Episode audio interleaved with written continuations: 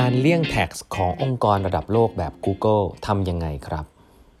สวัสดีครับ ท่านผู้ฟังทุกท่านยินดีต้อนรับเข้าสู่ 8บรรทัดครึ่งพอดแคสต์สาระดีๆสำหรับคนทำงานที่ไม่ค่อยมีเวลาเช่นคุณครับ อยู่กับผมต้องกวีวุฒิเจ้าของเพจ8บรรทัดครึ่งครับอันนี้เป็น EP ที่ 964 แล้วครับ ที่มาพูดคุยกันนะครับ วันนี้นะครับผมมี topic ที่สำคัญอันนึงนะฮะที่ได้จากหนังสือ The Raging 2020 นะครับของ Alex Ross ซึ่ง เป็นผมว่าต้องเป็นความรู้ในรายละเอียดอันใหม่ของผมเหมือนกันนะฮะเลยจะนำมาแชร์ทุกคนนั่นคือการหลีกเลี่ยงภาษีครับ การหลีกเลี่ยงภาษีขององค์กรใหญ่อย่างพวกพวกเทคคอมพานีทั้งหลายของอเมริกาอย่างพวก Google นะในขณะที่คนอย่างพวกเราเนี่ยนะฮะที่เป็นคนทั่วไปทำงานเนี่ยเสียแท็กประมาณ 30% 20% 10%อะไรแบบนี้นะครับเราได้รายได้มาร้อยหนึ่งเราโดนหักไป 20%เหลือ80 ใช่ไหมนี่คือคนทำงานทั่วไป แต่ว่าองค์กรพวกนี้ฮะ องค์กรที่เป็นเทคคอมพานีเหล่านี้เราคาดหวังว่าเขาจะเสียภาษีเยอะมากๆนะครับให้กับให้กับรัฐบาลเพื่อรัฐบาลเอาไปทำนู่นนี่นั่นใช่ไหมแต่กลับว่าจริง ๆแล้วในบางที่นะครับเขาเสียภาษี effective นะฮะหลงโจ้งเราเนี่ยเสียไม่ถึง1%นะฮะเป็นไปได้ไงครับนี่ฮะเป็นไปได้ไงครับใช่ไหมเสียไม่ถึง 1%เพราะว่าเขามีบรรดาเขาเรียกว่าผู้เชี่ยวชาญทางด้านภาษีต่างๆนะครับ legal ทนายความต่างๆ ที่ช่วยให้องค์กรเหล่านี้รวยขึ้นรวยขึ้นโดยการไม่เสียภาษีครับ ซึ่งอย่างแรกกว่าก่อนนะฮะสิ่งเหล่านี้ถูกกฎหมายครับแล้วก็เป็นช่องว่างที่องค์กรเหล่านี้ทำอยู่ณปัจจุบันนะครับแล้วมันก็เป็นที่มาที่ไปที่ทำไมรายได้มากมายนะครับของรัฐบาลถึงหายไปนะไม่ว่าจะเป็นรัฐบาลอเมริกันรัฐบาลประเทศไหนก็ตามนะครับขออนุญาตยกตัวอย่างแล้วก็สิ่งเหล่านี้นะฮะเขาเรียกว่าเวลาเรียกหลีเลี่ยงภาษีเนี่ยแต่ต้องให้ต้องต้องต้องมีศัพท์คำหนึ่งซึ่งหลายท่านน่าจะต้องได้ยินเคยได้ยินหรือว่าควรจะได้ยินก็คือ tax haven นะครับ H A V E N นะครับคือที่ ที่ที่เอาง่ายๆคือที่ที่ประเทศที่ไม่เสีย tax นะถ้าคุณทำธุรกิจในประเทศนี้คุณไม่ต้องเสีย tax ครับแล้วมันก็จะเป็นประเทศเหล่านี้นะฮะคือใครบ้างประเทศเหล่านี้คือถ้าเป็นในยุโรปเนี่ยอย่างเช่นประเทศไอร์แลนด์นะครับลักเซมเบิร์กนะครับถ้าเป็นประเทศเป็นพวกรัฐต่างๆ ในอเมริกา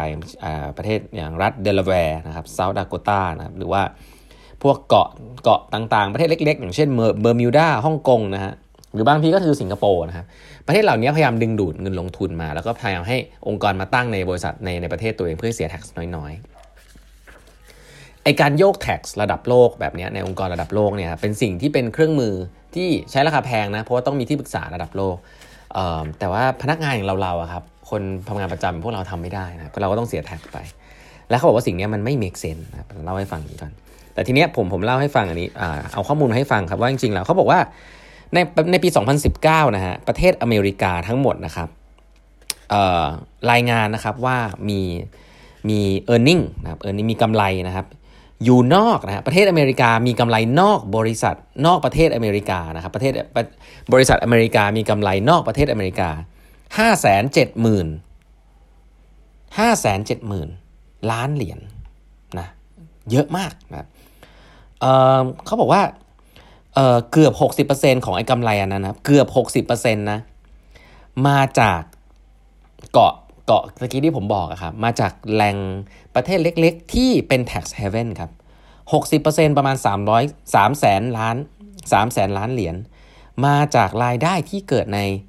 เอ่อ tax haven ครับ ซึ่งรายได้พวกนี้ไม่เสียภาษีครับ นี่คือประเด็นครับ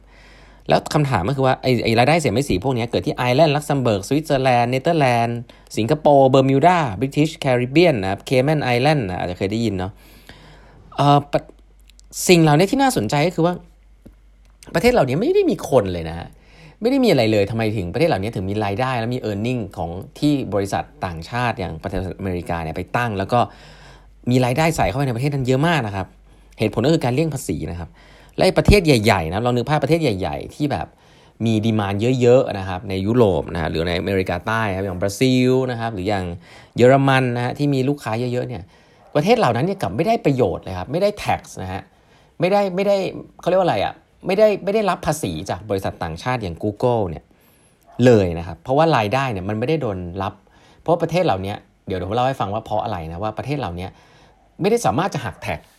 บริษัทเหล่านี้ได้เพราะบริษัทเหล่านี้พบว่าไม่มีกำไรครับในการทำธุรกิจในประเทศนั้นนะทั้งที่ธุรกิจเนี่ยอยู่ในประเทศนั้นจริงๆครับแต่ว่ามันเป็นการ shift รายได้ไปที่อื่น shift cost ต่างๆทำให้ดูเหมือนไม่มีกำไรนะถามว่ามัน work ยังไงอะพูดให้ฟังไวๆยกตัวอย่างครับ ยกตัวอย่างสมมุติว่า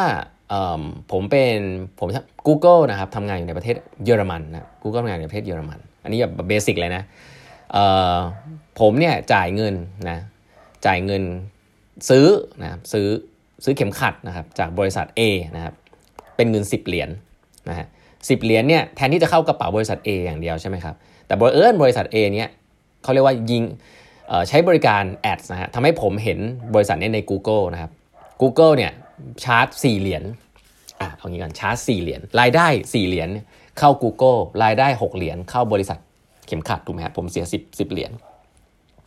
ที่น่าสนใจคือรายได้ 4 เหรียญของ Google เนี่ยฮะที่อยู่ในประเทศเยอรมันเนี่ย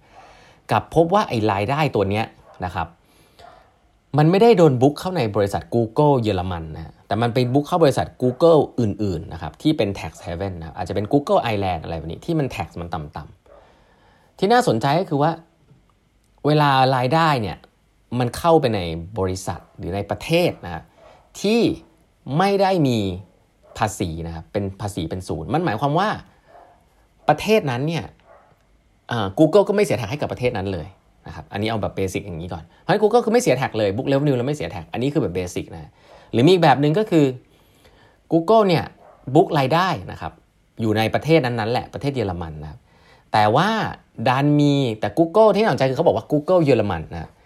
ไม่มี license ในการใช้เทคโนโลยีของ Google ครับอันนี้น่าสนใจ เพราะว่า ตัว Google เองเนี่ยมีเทคโนโลยีอยู่ที่บริษัทแม่ครับแล้วก็เทคโนโลยีนี้ได้ license เอาออกมาให้บริษัทบริษัทหนึ่งครับอยู่ในเป็น Google อยู่ในบริษัทเบอร์อยู่ในประเทศเบอร์มิวดาซึ่งเป็น tax haven นะครับก็กลายเป็นว่า Google เยอรมันครับจะต้องจ่ายจ่ายเงินนะฮะเป็นค่าใช้จ่ายไปที่ Google เบอร์มิวดาครับเพราะ Google เบอร์มิวดาเนี่ยเป็นเจ้าของ license เทคโนโลยี Google นะซึ่งนี่มันเป็นการ transfer เขาเรียกว่า transfer pricing กันภายในองค์กร Google นะจริงๆมันไม่ได้มีเงินจ่ายจริง ก็กลายเป็นว่า ไอ้สี่เหรียญตะกี้ที่อยู่ในเยอรมันเนี่ยถ้าถ้าจ่ายออกไปสักสักสามเหรียญห้าสิบอย่างเงี้ยก็เหลือกำไรอยู่นิดเดียวจ่าย tax ในเยอรมันนิดเดียว แล้วรายได้ไอ้ค่าใช้จ่ายตรงนั้นอะสามจุดห้าเหรียญนะฮะก็จะกลายเป็นรายได้ที่เข้าไปใน Google Bermuda สมมตินะฮะเช่นเดียวกันครับ Google Bermuda มีรายได้ แต่ว่าไม่ต้องจ่ายภาษีครับ เพราะว่าเป็นนโยบายของของ tax haven ครับไม่ต้องจ่ายภาษี เพราะนั้นก็จะเห็นว่า Google จริงๆแล้ว ได้เงิน 3.5 เหรียญเลย ไม่ต้องจ่ายภาษีครับ อย่างนี้เป็นต้น นั่นหมายว่าทำไม tax rate มันถึงต่ำมาก เพราะเขาอาจจะจ่ายเศษสตังค์นิดหน่อยให้ดูไม่น่าเกลียดในประเทศที่เขาทำธุรกิจนะครับ แต่ไอ้ chunk ใหญ่ที่เป็นเรื่องของ IP อะ เทคโนโลยี license เนี่ยชาร์จกันเองภายใน Google เนี่ย ชาร์จไปชาร์จมาเนี่ย มันจะไปจบที่ว่าไอ้รายได้ชาร์จอันเนี้ยมันไปอยู่ใน tax haven ครับ แล้วเมื่อมีรายได้มันไปอยู่ตรงนั้นเนี่ย ไม่ว่าคุณจะกำไรเท่าไหร่ คุณไม่ต้องเสียภาษีครับ อันนี้คือท่าเบสิกก่อนครับ ซึ่งตอนนี้มันก็มี มันไม่ใช่ว่าไม่ได้รับการแก้ไขนะ มันก็มีการแก้ไขแล้วมีการปรับปรุงอะไรมากมาย แต่หลักการนี้จริง ๆ แล้ว ไม่ผิดกฎหมายนะครับแล้วก็เป็นหลักการที่พูดกันแบบพับลิกเลยนะฮะว่าเเพื่อการแข่งขันแล้วเนี่ยบริษัทอย่าง Facebook Google แล้วก็บริษัทที่ทำธุรกิจข้ามชาติเทคโนโลยีcompany ทั้งหลายเนี่ยทำแบบนี้ฮะที่น่าสนใจคือเป็นประเทศอเมริกาเนี่ยเดือดร้อนนะเพราะว่าอะไรก็โหคุณทำธุรกิจขนาดนี้คุณอยู่ในประเทศเราใช่ไหมคุณมาใช้ถนนของเราที่น่าสนใจเขาพูดอย่างนี้นะเขาบอกคุณเนี่ย founder ของคุณนะผู้ก่อตั้ง Larry Page นะ อะไรนะ Sergey Brin นะฮะคุณก็เรียนที่มหาวิทยาลัยสแตนฟอร์ดแน่นอนคุณจ่ายตังค์แต่คุณก็อยู่ในแล้วก็โดนได้รับค่าสับซิได้การสนับสนุนอะไรจากกองทุนอะไรต่างๆ ของอเมริกาในการเรียนให้จบ คุณใช้ถนนใช้ฐานูโภคของประเทศอเมริกา แต่สุดท้ายเวลาคุณทำธุรกิจสำเร็จ คุณไม่เสียภาษี คุณเอารายได้ที่คุณได้เนี่ยชิฟไปชิฟมาเนี่ยไปอยู่ใน tax haven อย่างนี้ไม่แฟร์กับประเทศ เพราะฉะนั้นแล้วนี่คือปัญหาระดับโลกครับที่อเล็กรอสพูดไว้แล้วน่าสนใจว่า ถ้าบริษัทเหล่านี้เนี่ยที่มีรายได้มากมายเนี่ย เก็บเงินไว้กับตัวขนาดนี้แล้วภาษีที่มันควรจะไปรัฐบาล แล้วเป็นสิ่งที่รัฐบาลจะเอาไปดูแลประชาชนคนอื่นๆเนี่ยมันจะเกิดขึ้นได้อย่างไรนะครับเพราะฉะนั้นแล้วอันนี้เป็นปัญหาใหญ่อันหนึ่งที่ Alec Ross เขียนไว้นะครับคือเรื่องของการเลี่ยงภาษีที่ถูกกฎหมายด้วยนะครับขณะที่คนอย่างเราๆอะย้อนกลับมาเสียภาษี 20-30%จากรายได้เนี่ยแต่การว่าบริษัทเหล่านี้เสียภาษีไม่ถึง 1% effective แล้วเนี่ยมันแฟร์จริงหรือเปล่านะครับระบบแบบนี้ อันนี้คือคำถามที่ตั้งไว้นะครับนี่ผมไปเล่าให้ฟังสั้นๆมันเมคานิกเบื้องต้นเป็นแบบนี้จริงๆอาจจะละเอียดกว่านี้เนาะแต่เล่าให้ฟังเบื้องต้นเป็นการชาร์จ transfer pricing แบบนี้แหละนะครับ